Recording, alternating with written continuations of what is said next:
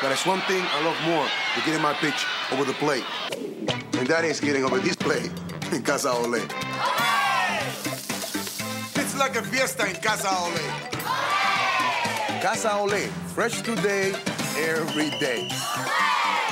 Get a free child's play. We take your stuff from any Astros game. Casa Ole,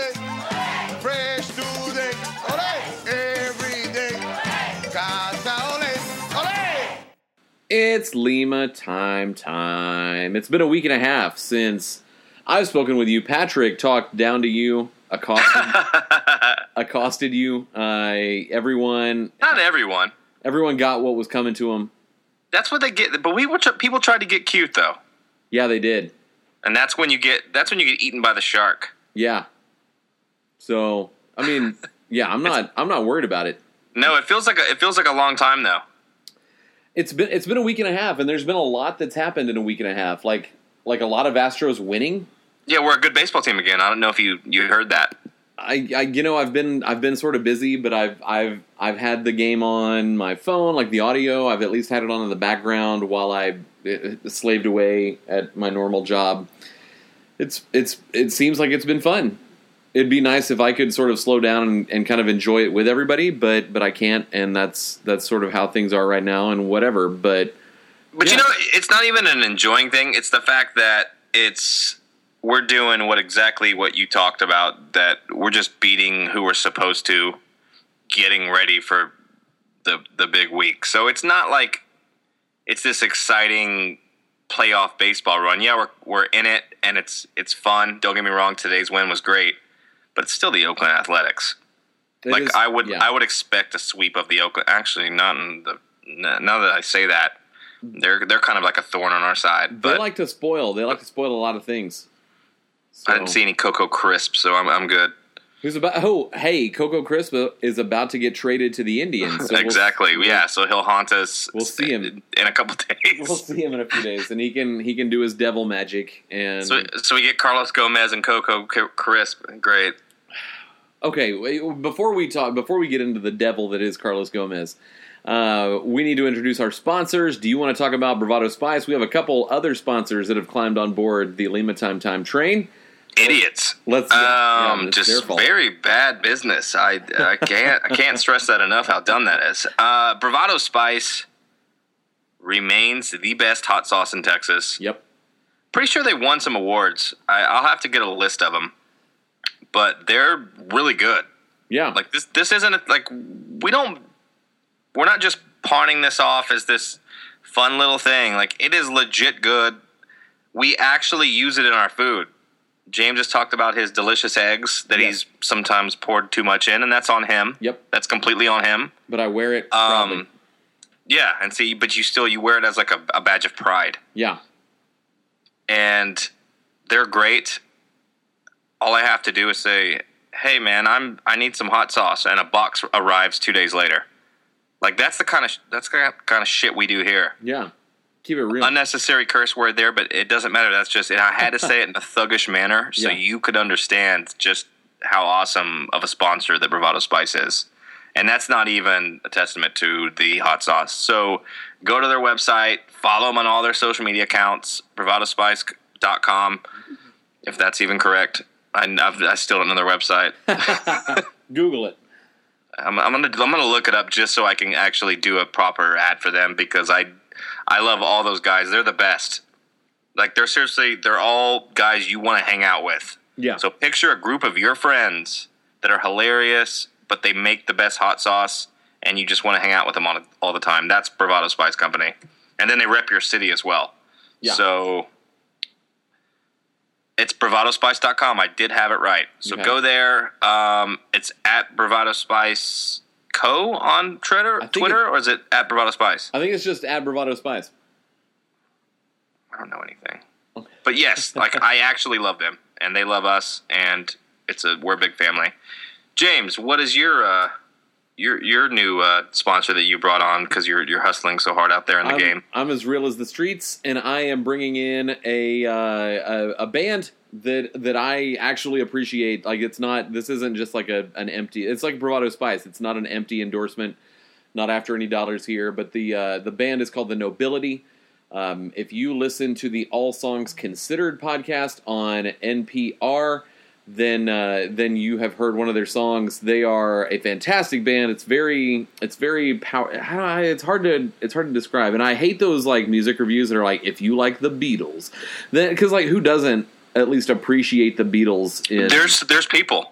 well, screw them. They Yeah, they're bad people, but there there there are people. they don't know anything. But They- um, the the Nobility, a band out of Nashville, Tennessee. Um, that uh, and full disclosure, their their keyboardist is is a very good friend of mine. Uh, but they did they did stump up to uh, to throw some sponsor some sponsored dollars our way. Uh, but before they did that, like I've I've listened to all of their albums uh, multiple times, um, without without any benefit of of really anything other than their music makes me happy and I really enjoy it. So their new album is called Ashford Castle. Uh, they are, are Great names, the nobility, Ashford Castle. I love it. We should uh, sometime do a uh, maybe the outro. Use use their music. Yeah, yeah, yeah. I'll uh, yeah, we we can certainly do that. That'd be a good idea. Um, but but it's a- I I nobody likes my musical opinions because I think Ace in the Hole is the best George Strait song, top to bottom.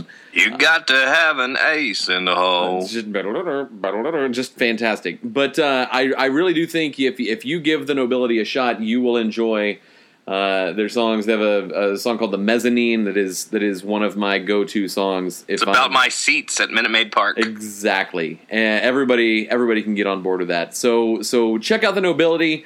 Um, they they're all over social media, Facebook, Twitter. Just search the nobility. The new album is called Ashford Castle.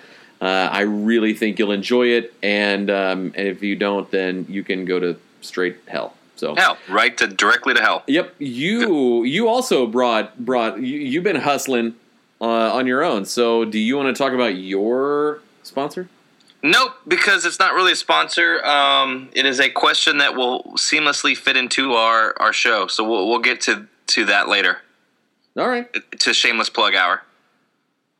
Okay. Cool. Cause you, cause you know I'm very busy at SoCal Comedy Festival right now, so Yeah, I it's, do it's I don't have time for that stuff. Like this is a I'm making time for you right now. Yeah, I'm about no. to headline a set here in a little bit, so I gotta we gotta we gotta get moving. Yeah. No. No. And, and I appreciate you taking time from um, yeah from you doing doing the comedy doing the Yeah. comedy thing and It's rough out here. yeah you know you gotta you gotta keep it real and I appreciate I appreciate you slumming it with It's with it's us. eight in the morning in LA. It's very early, so I got up to do this. So let's just uh, let's let's let's get to some. We're we're have a good baseball team. Let's get to some good stuff, and also all of the anxiety and pain that we still kind of feel. is this the Astros? And this this goes right into my my first question, and it's hard hitting. It's journalism. Ugh.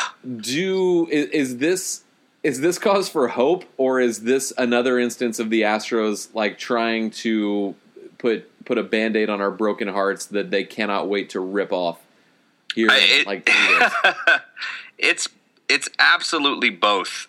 I think it's hope in the sense that they're showing us the future, what a team with depth looks like when they play well. That's good. and and that they're not too far off. That with the way the pitching has been, without any kind of dominant pitching, Yeah. that this team can play with the best of them. I mean, uh, James, was it you that tweeted? Somebody tweeted. It probably was you, but it might not be. I don't know because it all runs together. Yep. Uh, the records of the Rangers, the Astros, the Indians, and the Cubs. no, that was not me. I don't know who it was. So somebody was great, and we're all within a game of each other, within a game of each other since May first. Yeah. We're like sixty-five and forty-one, or I don't know. It's right around sixty-four and something. We're all right around there. So it shows that the Astros are right there, and knowing how not good that they've been for a large part of the season, it just kind of gives you hope that we're not as far off as it felt a lot during the season. But I still don't feel like we're good enough now, and, and I'm sorry to say that.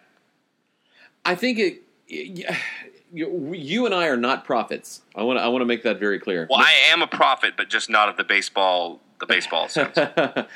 But I remember very distinctly in every episode in April thinking, really hope this doesn't screw them over for the rest of the season because that's what it feels like, and that's basically what has happened.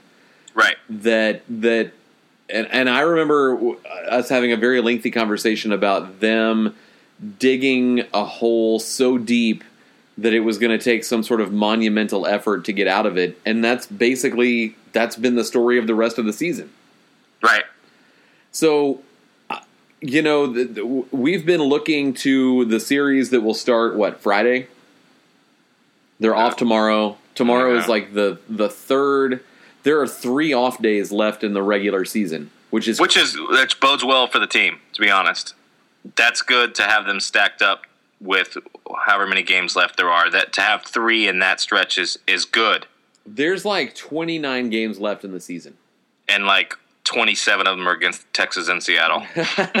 well, they're all against that's hyperbole, obviously, but that's that's what it feels like. they're all against pretty good teams. I mean, this is the 12 game stretch that we've sort of been looking towards since the All Star break, and then the Astros sort of came out of the All Star break ready to just, I mean, Right. rip your balls off with with rage and anger and the inability to get a hit or score a run.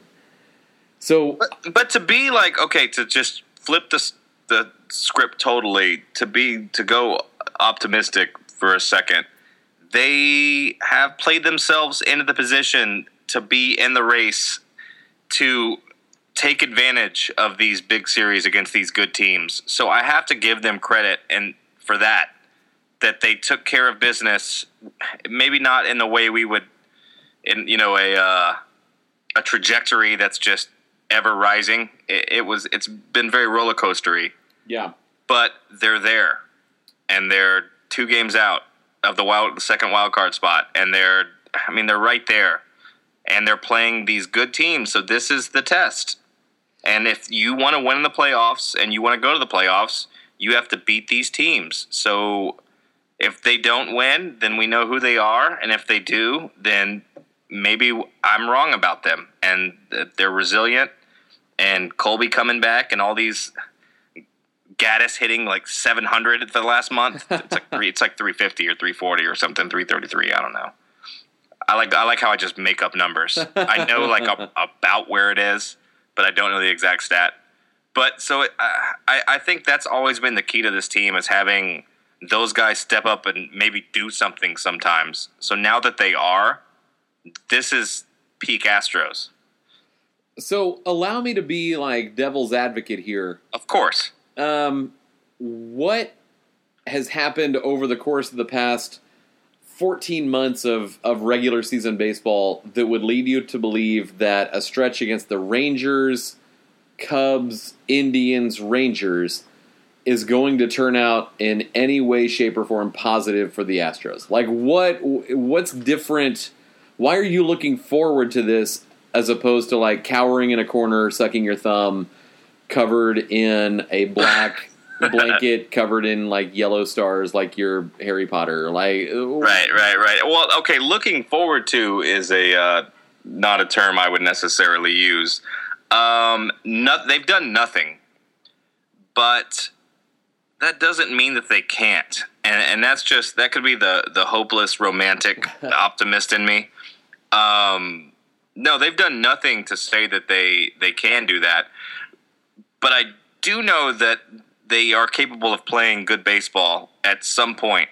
So why not now? You know, why not now? You know, you make a really good point about there. There isn't a 2015 Dallas Keuchel on the staff. Like anybody on this, and especially with McCullers, who is dead, um, and will never, and will. Never, Uh, um, I he's going to be back. you think he'll be back this season?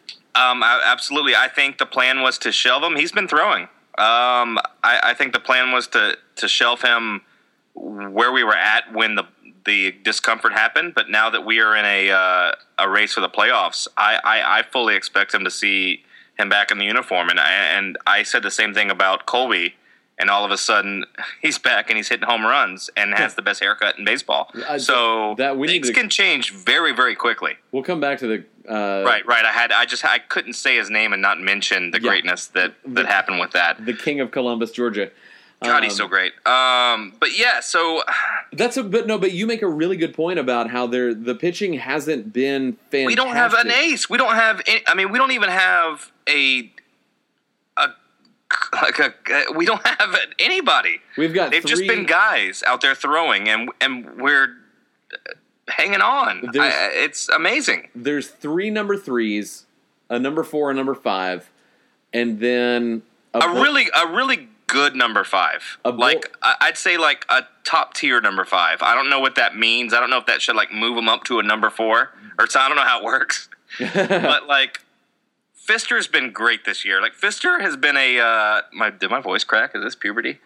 Um, Fister has been a very low key glue that has kind of kept us afloat. I think Fister, he has not been the ace, but he's been the rock. Like he's That, the, exactly. That's that's the yeah. That's the best thing you could say. he because McHugh is either he's got a four and a half ERA because he's either going to throw a shutout or give up nine runs in nine innings. But I'm but I'm uh, we know who he is, and I like what's the what's the saying? The uh, I don't know if it's about the devil. I'm just gonna make it about the devil. The devil you know. Yeah, yeah, the devil you know is, but it's that's not the saying. I'm just saying the devil you know because I like talking about Lucifer because I work I worship the devil. I don't. I'm a very good godly man. I'm gonna say the devil you know because it applies here. But yeah, we know that McHugh can come out and go eight hitless innings, and then also give up seven without an out in the in the first inning. So I think he's done both this season. he absolutely has. But since we know that, it's okay. So like, but what Keuchel's done this year is not okay, No, I and it's not okay on multiple planes. But I like knowing, like I know Mike Fiers is going to come out and shit the bed sometimes, like, and that's okay. It's baseball. You're going to get hit around. Like I get it. But when you go from not losing a game at home and winning a Cy Young and being the best pitcher in baseball to just a guy and for no seemingly good reason, it's it scares the shit out of me. you know there there are two things I, I I do not like to to play financials even hypothetical financials with baseball and it's because of two guys and it, and one is Jose Altuve and the other is uh, is, is Dallas Keuchel because Right. I, before Altuve signed the ridiculously the the team friendliest contract in history uh, I thought that the Astros should sign him to like a seven year forty million dollar deal uh, similar to what Anthony Rizzo signed, and and maybe it actually turned. Now that I say that out loud, maybe that would have been sort of better um, because Altuve is about to get paid. But I but do you care at all? It's not my money. I never I, care. I know, and see, and and that's kind of the, the the point I like to make is that people get so bent out of shape with baseball. Like, chill out. If if we want to pay somebody, it doesn't matter. Altuve deserves every penny he gets. He's gonna he's gonna get it. I don't care how much it is. It I don't. It doesn't matter. He gets it, and I want him in our uniform forever. And that's that's just that. I don't care if it's two hundred and fifty million dollars over I- three years. I, I do would- care, but still. I legitimately think Altuve is gonna make his next contract is gonna be over two hundred million dollars. I, I absolutely. I, I would say between 185 and 200. And I think I think Correa is gonna is gonna be over three hundred by the time he actually signs the deal he signs. That's hilarious, and it's also not hilarious. But okay, so But but, if, I also but, but, but if you're building a, a, a team and you have like, why wouldn't you lock up a core for? I See, I, I don't know.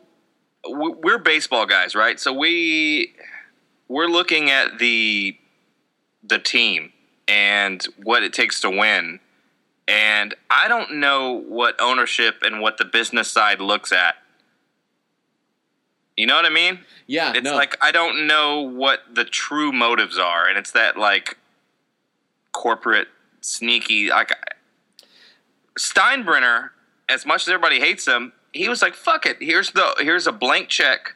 I will sign anybody anytime. I'm paying. I want rings. This is the New York Yankees. Yeah, and it's it, And but- and I'm I used to just hate that and now I'm just like why wouldn't you do that if you can do that? So I've changed the way I think uh, tenfold. because everyone knows that rings equal merchandise, and ring, you might be paying a hundred million dollars for. I, I, I don't. I don't have a player in mind, but you might. You might misguidedly spend a hundred million dollars, but it helps you win a World Series or two in a row, and all of a sudden, everybody in the country has a hat of yours. Well, and then you up like uh, I mean I'm as big of an Astros fan as any. They win back-to-back World Series and then I'm looking at, you know, $10,000 season tickets. yeah, like maybe this is worthwhile. Not that it isn't now. I don't want anybody to be like, oh, oh, you're not down with them. Yes, I'm fucking down with them. I'm just broke. But like it, but like that, that brings in the people that all the real fans hate. But that's where the money's made. Is Mhm. when uh, Comcast comes in and buys a, you know, a hundred thousand dollar block of season tickets. Yeah, And hey, so it, you have to win to make money. And Drayton was the master of keeping everybody on the hook and making money while not. ah, He went for it. I, I don't know what I'm. Re- I guess I'm reaching right now. He did go for it. no, I mean he. He just. He just. He just. I think Drake. He just fucked our future for the now. And yeah, no, that's and, right. and that and then we can all be mad about that, but we can't be mad about Roger Clemens, Andy Pettitte, Jeff Kent, all these guys coming in. Like that's not a thing that the Astros or even Houston teams really do. Right. So we, you got to respect it a little bit. No, no, I, I, I, I fully, you know, I have It was yeah, it was Florida. It was the Florida Marlin syndrome that didn't work. Exactly. No, that's exactly right. Because, but, it- but the Marlins were smart enough after '97 to like To trade. unload after both of their World Series they bought, they unloaded. yeah, they traded Beckett after 03. I mean, they, the, uh, Dontrelle Willis. I mean, I, I mean, we can go down the list. All of them. I mean, they unloaded the entire team. They were. I don't know what their record was, but I, I, I want to say it was the biggest differential between a World Series team the next year, no, uh, yeah, win loss right. wise. I think, I think that's right. Yeah. Um, and, and I'm and I'm literally just making that up. It could be something that I read, or it could be something that I'm literally making up. But I don't know. I don't know how we got here, but Well, I think it, I think But, it has but to do I, with. I don't care what we pay our guys. Like pay them whatever they want. I want a young core here, and I want them locked in, and I want the same guys, and then build the pieces around as needed.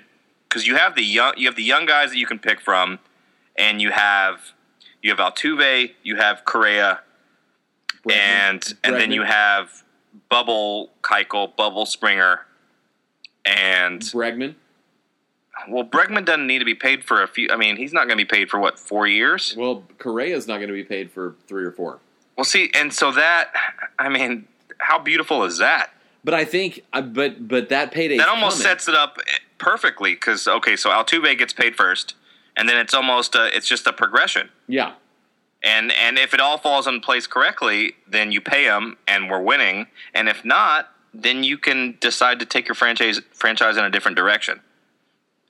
yeah, and I think that that with as from a fan's perspective, and I care about payroll in that I want to look like I know what I'm talking about when I blog course. when I blog about the Astros like every day. Um, for for me, it's it's not so much the the money; it's the years. Like if they Oh, oh, hundred percent. if they sign Colby Rasmus to like a, a a Bobby Bonilla deal where they pay him like a million, like a two million dollars every every year for, until twenty, Yeah, he's cashing a check for his Amish church in 2037. I'm gonna like be. a- there's some deferred deal, like Bobby Bonilla's like getting checks right now from the Mets. And, Yeah. you know, and, And- he's just like, "Hey, man, I got a new corn farm." and will for the next like 11 years like it's that that's gonna bother me but but to say that you know That's such a New York Mets deal. But anyway, Uh, carry on. yeah. Sorry.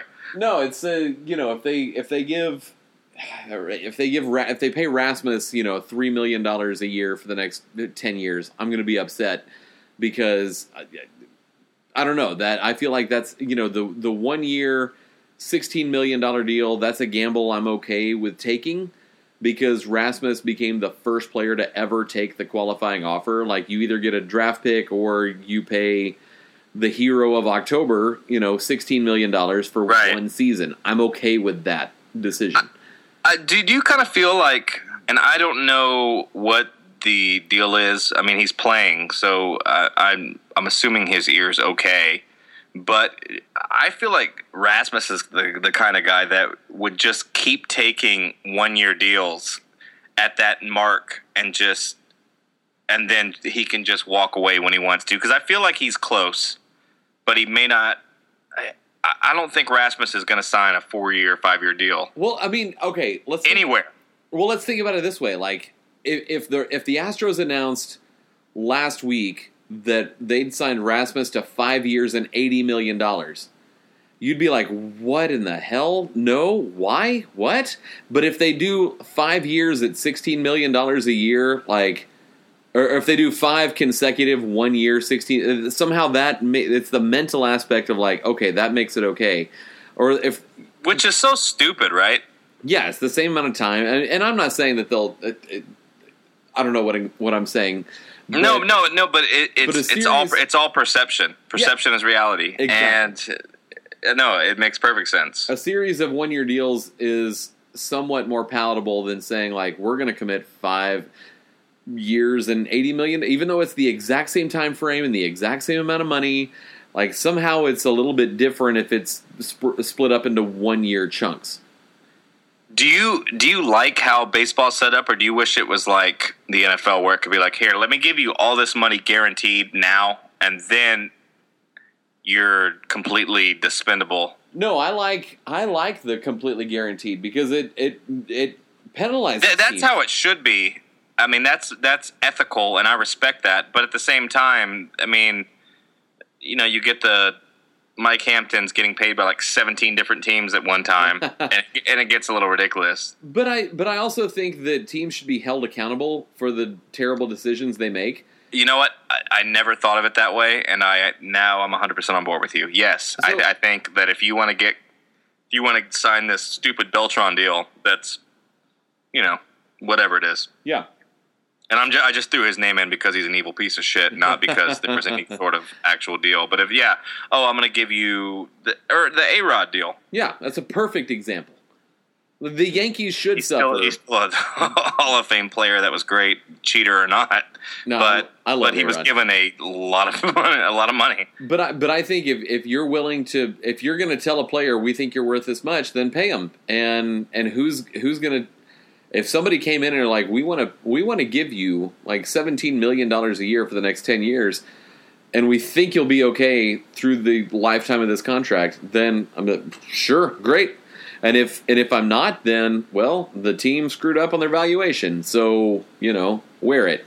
So I no, I I absolutely I despise I despise the NFL and I reject its very premise um, because it's it's I think the NFL takes advantage of its players way more than Major League Baseball does. That that's it's this we're gonna get we're gonna give you a contract that's worth this much except it's actually worth about half this and if you get hurt then screw you. You can go to hell and you'll be on some sort of 30 for 30 in 10 years and maybe you'll make you know some sympathy endorsements.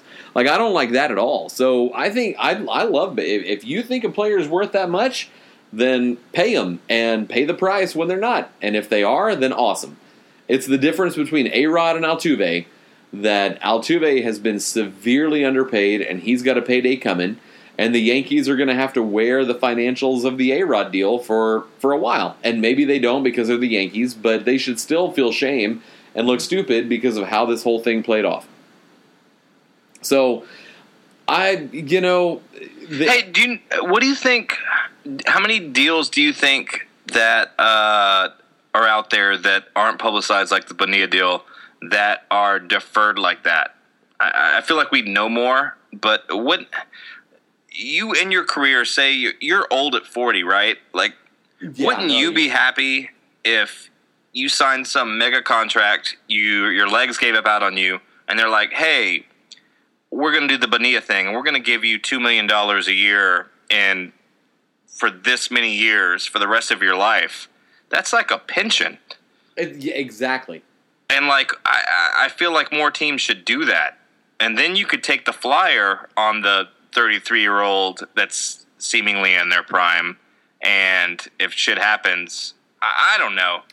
I think with the Bonilla, It's not my money. And if I had lots of it, I would just throw it around. So I would be a reckless owner. So that that we can just well, yeah, but end that there. But I think I think if I was a Mets fan, I'd be like, all right, we got Bobby Bonilla, sweet, uh, but we have to pay him for thirty years, even though it's only like I say only like I'm not a freaking public school teacher, but it's only it, it's not in, in baseball economics. It's not a massive amount of money, but I sort of feel like um, all right. Now that question has played with my emotions. Yeah, I know. It, it it went a lot of different places. But I think that, um, man, I, no, I think I think with the Bonilla deal, it was more about we think you're worth this this amount of money, but we need players around you that will give us flexibility. So instead of giving you thirty million dollars right now, let's pay it out over uh, uh, however many years the Bonilla deal was. So I think that I just loved how far it took to start, though. Like it was. I mean, he hadn't played. He's fifty years old now, or something. I mean, it was like it will start. You know, two thousand and whatever. The the only thing that if I was Bobby Bonilla, the only reservation I would have is like, what if the world ends before they finish paying me? Like, like He's I good. would I would take that deal if you want to pay, if you want to pay me and my estate. You know, if I'm a two hundred million dollar player and you want to pay me like like five million dollars over the next forty years, awesome. I, I can make that work. Like I would do that. I'd do that. Well, that, that's the but that's the grand old lottery question. Do you take the giant lump sum that isn't as much as you won, or do you have it? Do you bet on the future? Which, see, I wouldn't do because I don't trust shit. yeah. So I would take less and give me that all that money now, and I'll put it away and I'll deal with it, than taking the small amount incrementally over years because I don't know if you're going to be able to pay me. man, we're this this got deep. This is scary. The Astros are good again, guys. This podcast is as real. This this is real. Like we're this is real talk. This is hashtag real talk. R I L L T. You got all the jokes on Saturday. Like I, I, I gave you just a full. There were. I don't think I answered one serious question. well, I- do you want? Do you want to take it to the?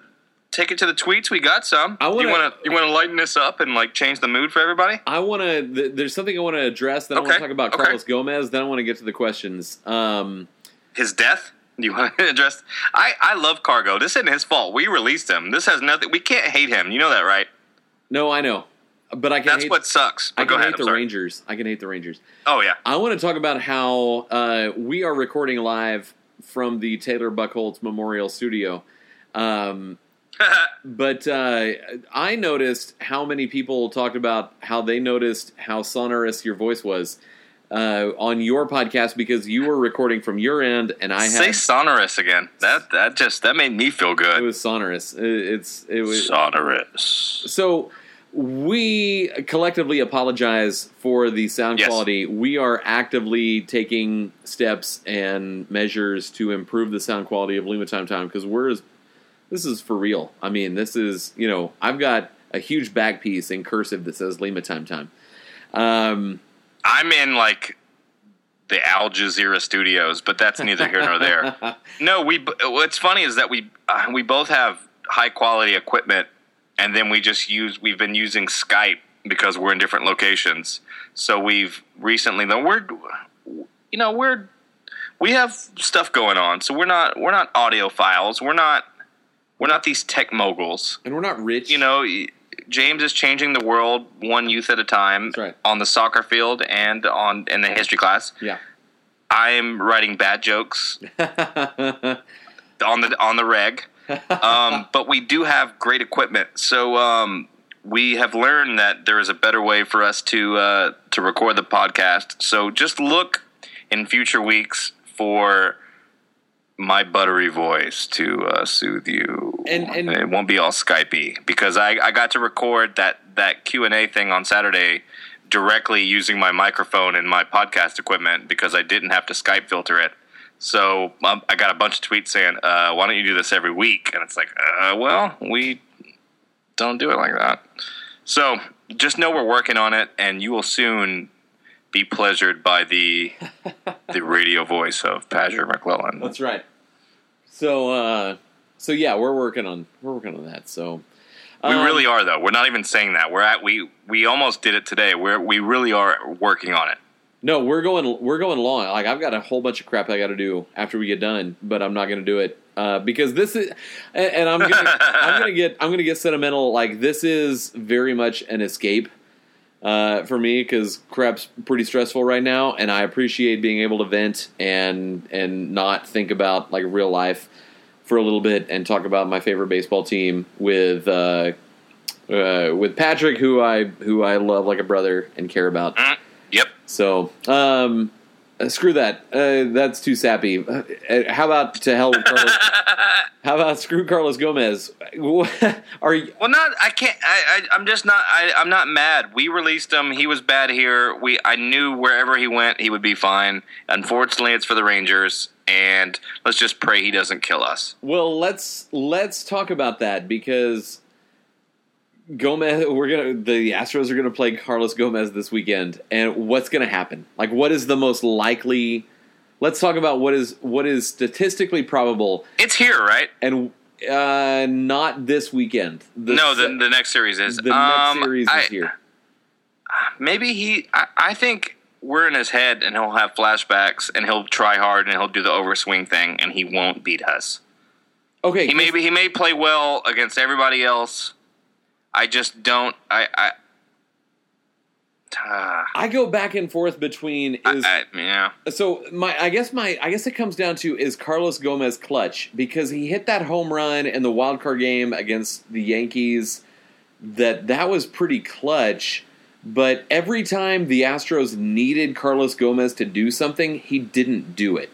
I don't. I don't think he's necessarily clutch, but I think that he is capable of coming through at, at any given moment. He's also capable of failing. I, I think he plays the same, whether it's the top of the first or it's the bottom of the ninth. I, I think he plays one way, and that's the cargo way. You know what I mean? Like I, I, I don't. I wouldn't call him clutch, but I would call him a guy that could absolutely beat you at any time, and you should be weary of that. So so he's not clutch, he's consistently inconsistent. He's a wild card. He's just a wild card. He's a guy that can beat you, That's and is capable of it. That's so true. You know, I mean, he's he can hit that three run home run. He can hit that grand slam like he did today, or he can strike out and his helmet can fall off. Um, it, it got bad for him here, and I and I feel terrible. And I I think the fans were unfair to. I mean, he was bad. We all agreed he was very bad here, and he agreed it. He agreed with us. He was like, "I'm terrible here." He felt he felt so bad here. He felt terrible. He felt like he let the city down, the fans, his friends. I mean, Altuve Altuve was crying when he left. Like, this is a good dude. Um, I honestly, it's gonna happen, but I don't want to see him booed when he comes back here. Oh, it's gonna happen. It's going to happen, but anybody who actually follows the team closely, um, I don't know. I can't even say that because I, I know people that are huge fans that just hate Gomez, and I don't get it. And I just still, I just love the way he plays the game. Whether it's it, yeah, he was bad. There's a lot of bad. Base. Adam Everett was bad. I see there there are two camps.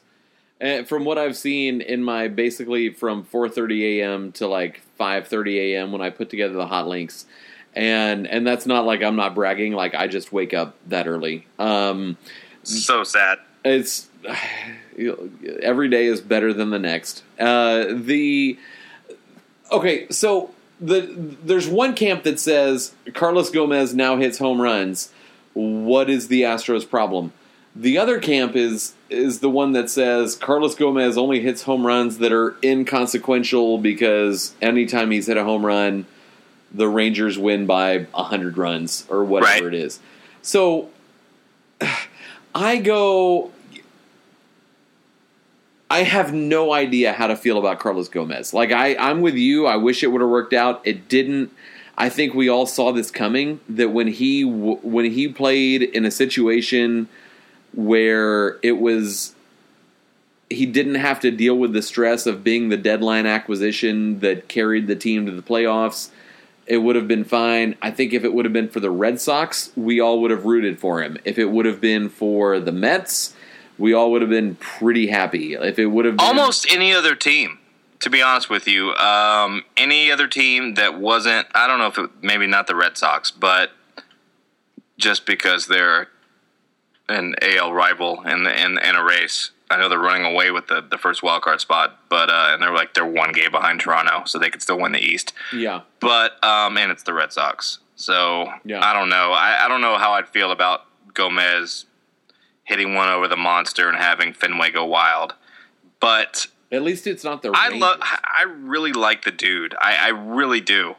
And everybody saw it last year when he came through, and even when he had his very few flashes of greatness this year, with uh, very few. Yeah. Let me just clarify, very few. He was having fun. Like he, this big smile. The I I don't know. The he was a he's a good dude. Like that counts for something in my book. Would you say that that Carlos Gomez flourishes when he is the Robin instead of the Batman? Yes, I think Because there was in Milwaukee. And we try and we tried to do that too by moving him back in the lineup, but there was still that thing hanging over his head, and I think it got too big and overwhelming. And anybody who's played baseball knows that once you're in your own head and you think you can't play anymore, you can't play anymore. And it just takes a change of scenery, guys who believe in you, like Texas signing him and saying, "Hey, you're our left fielder now." That feels good, whether it's out of necessity, which it absolutely is. Um, oh, that's the division leading Texas Rangers with one of the best records in baseball.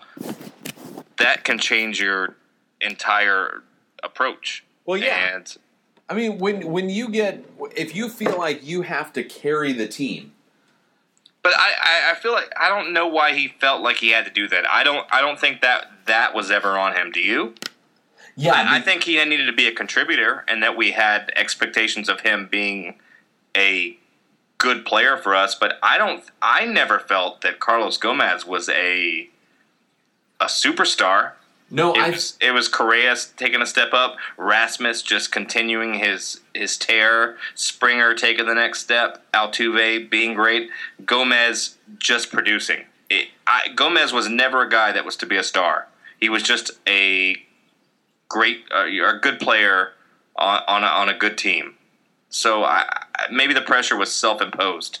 I think it was self imposed because of the timing of the transaction of the trade and because of what happened with the Mets. Like I think that that he was like he was almost a certainty to go to New York and be the center fielder for the New York Mets and carry them to the playoffs and then the Mets were like, "Wait a second, we don't think your hip is right." So we're going to back out of this and then the Astros swoop in and we're like, "We need you to help us get to the playoffs." And and then I, I think that pressure was is underlooked. Like I think that the, the the very timing of the deadline deal, like he knew why he was acquired. Like we want you to help us get through the next two pennant races, and uh, he never really, you know, he was always there was always Ryan Braun, you know, in in Right. Milwaukee. There he was never he was a good Robin. He's not a good Batman, and I think that because he was acquired at a deadline to a team that was actually you know when the when the Astros acquired him, they were on they had a division lead. They were going to the playoffs like we you are our guy. You're Yeah, the, but he yeah, he came in as a Batman. he came in as a Batman, and I don't But think then- Robin can then- handle but being I don't Batman. think this year he was, and I don't think he was expected to be. But it was self-imposed, yes, hundred percent. Absolutely. I think last year last year carried over, you know, he got he was on a tear, he got hurt and and wasn't able to produce in the way and I think I think that Carlos Gomez perfectly sums up this April that they thought they'd get off to this tear they were the best team in the American League, and they they tried to play like it's so hard that they played themselves out of the game. Uh, yeah, yeah I, I, think yeah, it was a microcosm of the the entire team. Um, I, and I just want to say for uh, for Carlos and and of course I will curse him and pull all the devil witchery on him if he does anything against us. But I, I just want uh, all the people that hated him because I defended him and I, you were you defended him too early on. I, I think we we're both on the same page that he was terrible. We're not saying that he was never bad. But if you ever listened to a post game interview from Carlos Gomez when he had a bad game, there was not a person on earth harder on him than he was on himself. Yeah. And he cared about the people here, he cared about the team, and he tried. He just, it didn't work. Yeah. And I think that all the people sending him hate tweets and that bullshit Houston Chronicle article. No, um, I he it just I, I feel bad for the guy, and he's on the Rangers now, so he's not my friend, but I do respect him, and I, I wish him the best, just not against us. It's like when your it's like when your best friend like hooks up with your ex girlfriend. Like you hope that he is happy, but not with her. Yeah, that that's actually a, that's perfect. So, all right, let's get to some questions um, that came in yeah, on Twitter. Yeah, let's yeah let's knock those out pretty quick. So, how do we go forty five doing this? We got too deep on this. People are gonna be really depressed.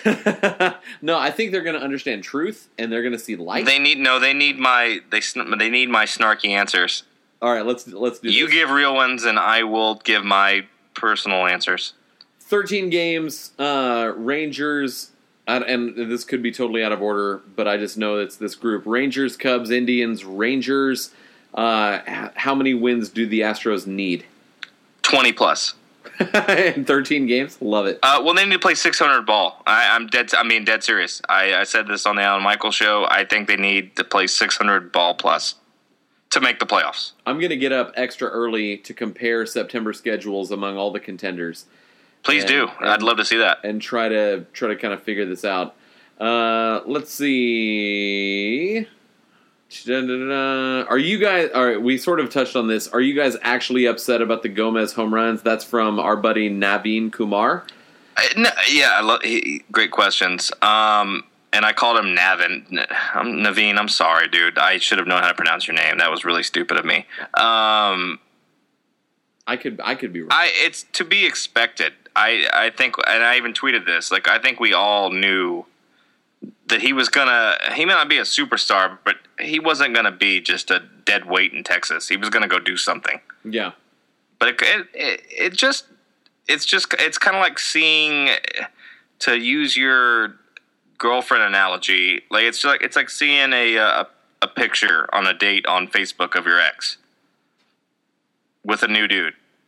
Yeah, if you're a guy or vice versa with with a new girl if uh, you you know you know it's just eh, not good.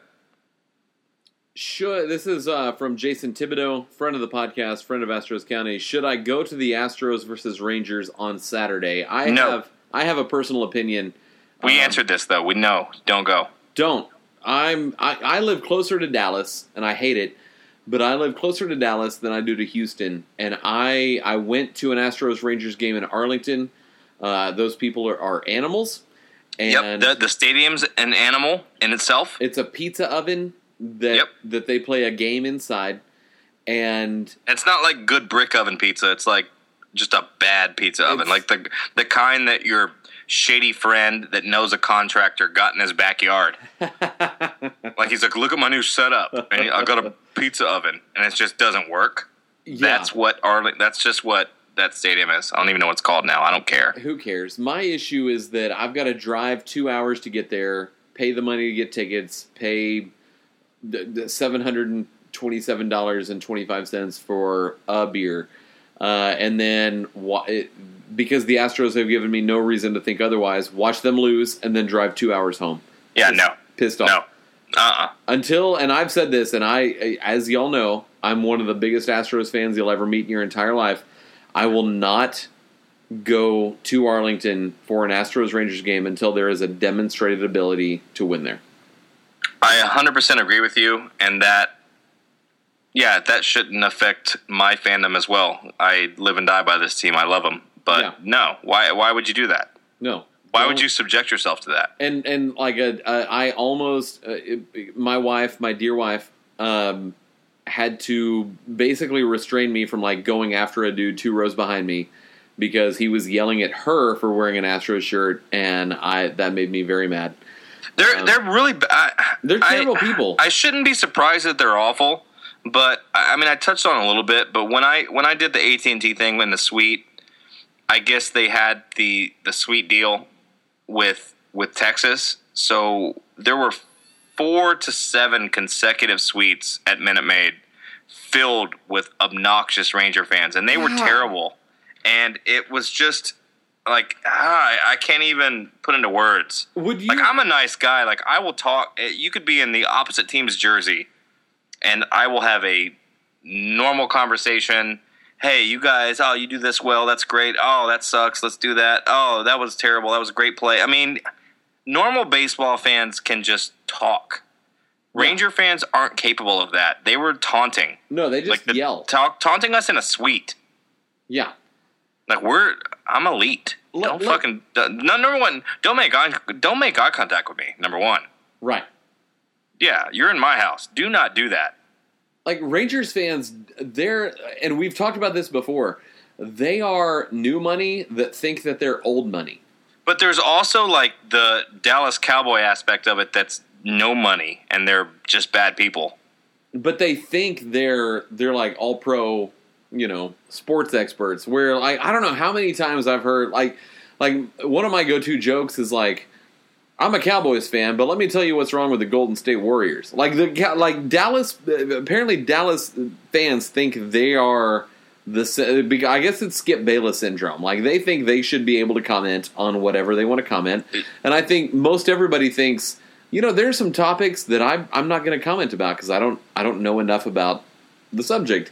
That's dead on. That's so dead on. That's exactly what they do. Even and it's, I'm, I hate to use this example because of who it is, but Stephen A. Smith had a great rant on how Dallas Cowboy fans, who are also Texas Ranger fans, Yep. are the most delusional people in all of sports, and it's it's true. And I just hate that they got a, just a tiny little taste of winning, Yeah. and then now that they're this, uh, they use that Dallas elitist thing, Yeah. and fuck them, man. It'd be like, hey, congratulations, you lost two World Series. We as Astros fans only lost one. And, and I just hate how they own. They really do own us, though. So we can't say shit. Yeah. and and that's what hurts the most. What hurts the most is me singing Rascal Flatts on a podcast. so I don't know why I did that. I will say that I I met Stephen A. Smith at at DFW, so it was like a perfect. Hey. James Yasko. It was a perfect storm of hatred, and and I went out at a Starbucks, uh, and I don't know what terminal it was, but it was probably Southwest because you know whatever. But but I went up to him and I was like, hey, um, and this is a quote unquote. I was like, I sort of hate everything that you stand for, but I appreciate that you take a stand. Ha. And no, he- that's that's true. and he goes, he's like, and and he and the Stephen A. Smith like crab rangoon things of that nature, which is the greatest tweet of all time. He was like, I appreciate, I appreciate that. I appreciate you listening, you following along, things of that, things of that nature. He might not have said that, but I just attribute.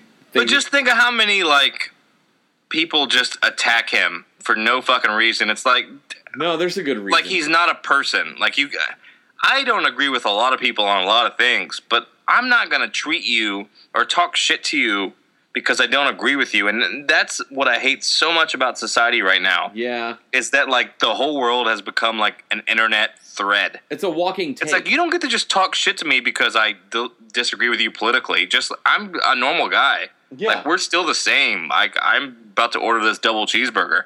Like it's not.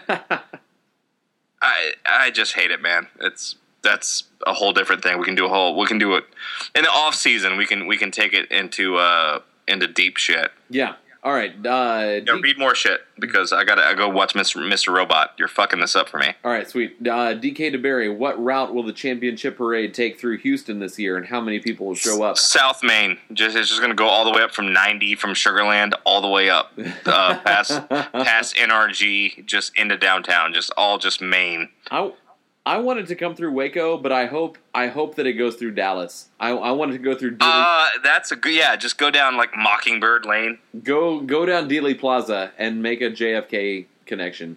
and then we'll have a celebration in Highland Park at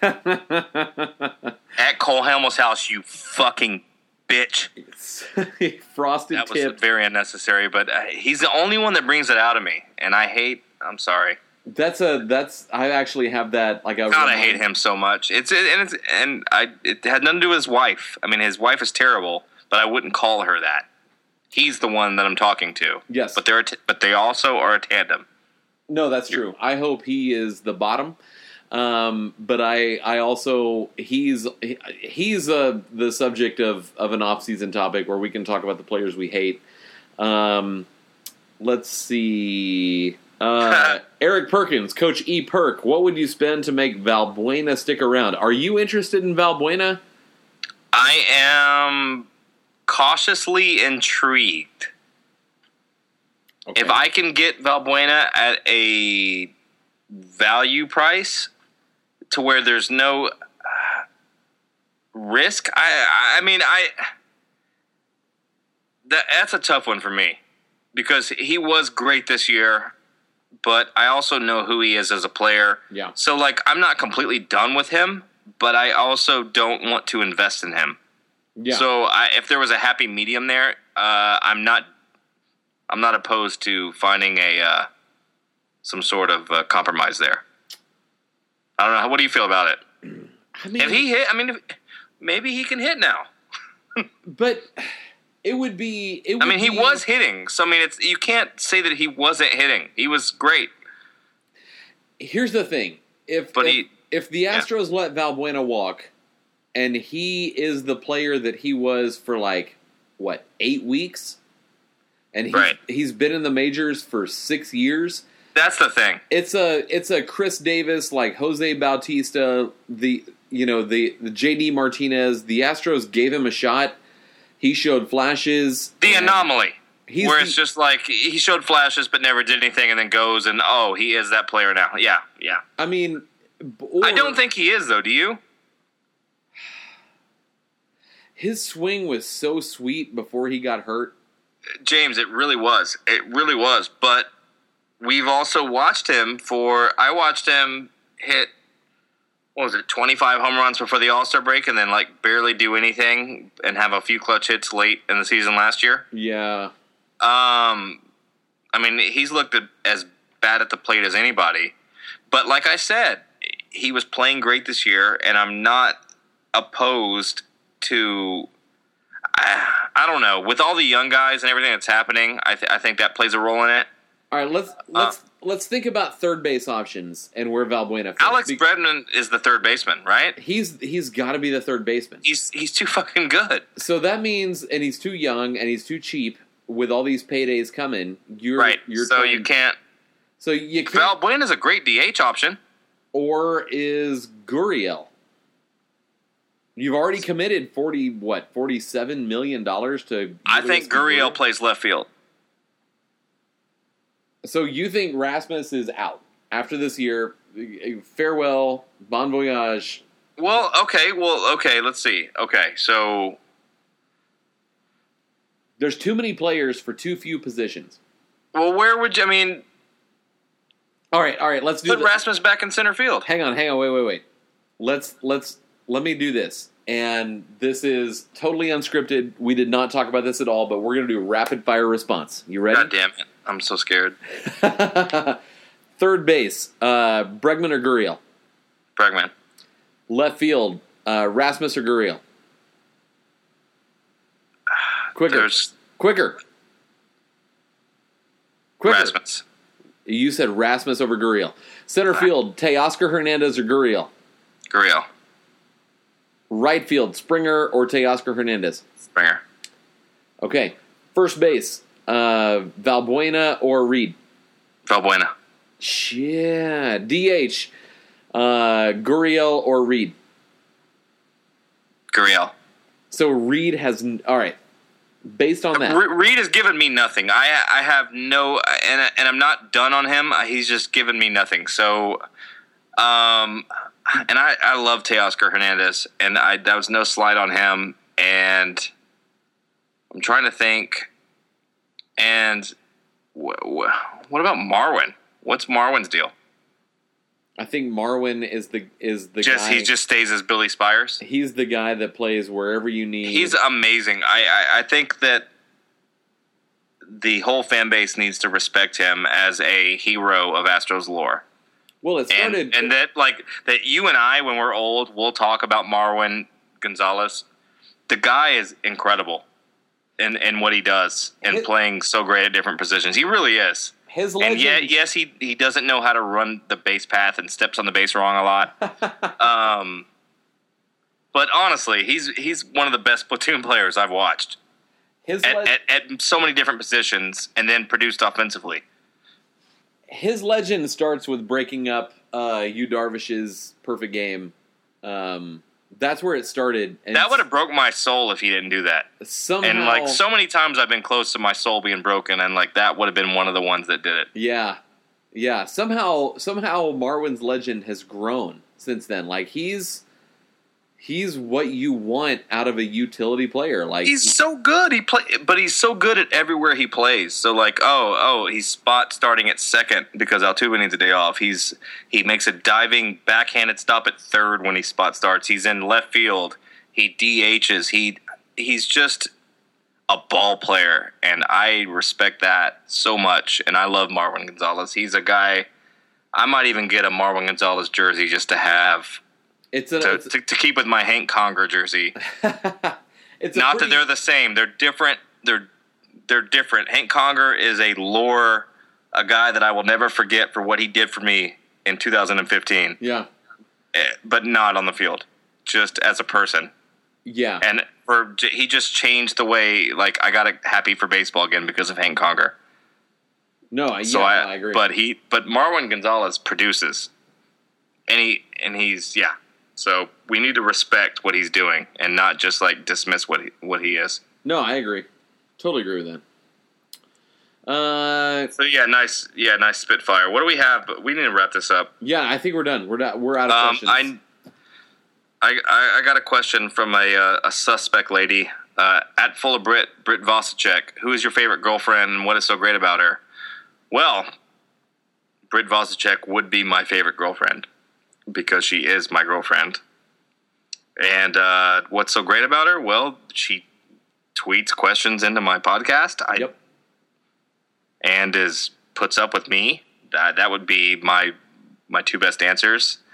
Um, and just because I love her dearly, she is a fantastic comedian and producer of shows. So anybody who listens in the city of Houston, um, September second, which seems to be pretty soon. I don't know when that is. When September second? I don't know. That is Friday. Yeah, I did know. I was just, I was just I was just playing stupid. Uh, I, screwed Um, I screwed it up. I'm sorry. Uh, I'm just fucking with you, dude. It's all good. At the Rec Room, which is a new awesome spot that is off Jackson Street, right by the stadium. Um, she's doing a live comedy show and podcast, and it's just five dollars at 10 p.m. Um, so September 2nd, right there. It's called the Rec Room. Look it up. It's great. Uh, follow her. If you follow at Full of Brit, you can find that. September 17th, she does a thing called the Sell Your Body Show, which sounds awesome. So go to it. also at the Rec Room, 10 p.m. And then uh, I'm just going to read her schedule out for the month because why not? Because this is what I do. Yeah. September 23rd uh, at the Calico Room. It's comedy night at Traffic Traffic Premium Lounge. If you haven't gone to Traffic, it's one of the best comedy rooms in the city. So Houston fans, like, support comedy too. Yeah.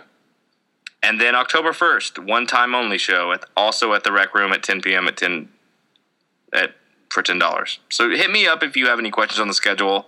Um, I've got a few shows coming up. I will let you in on that. Britt and I are doing some cool stuff. So And for anybody interested in comedy, especially if the Astros are out of it and you need something to just ease your mind, we would love to help you with that. And I and I will say that that Patrick and Britt and I are all friends on Facebook, which is the most sincere form of friendship.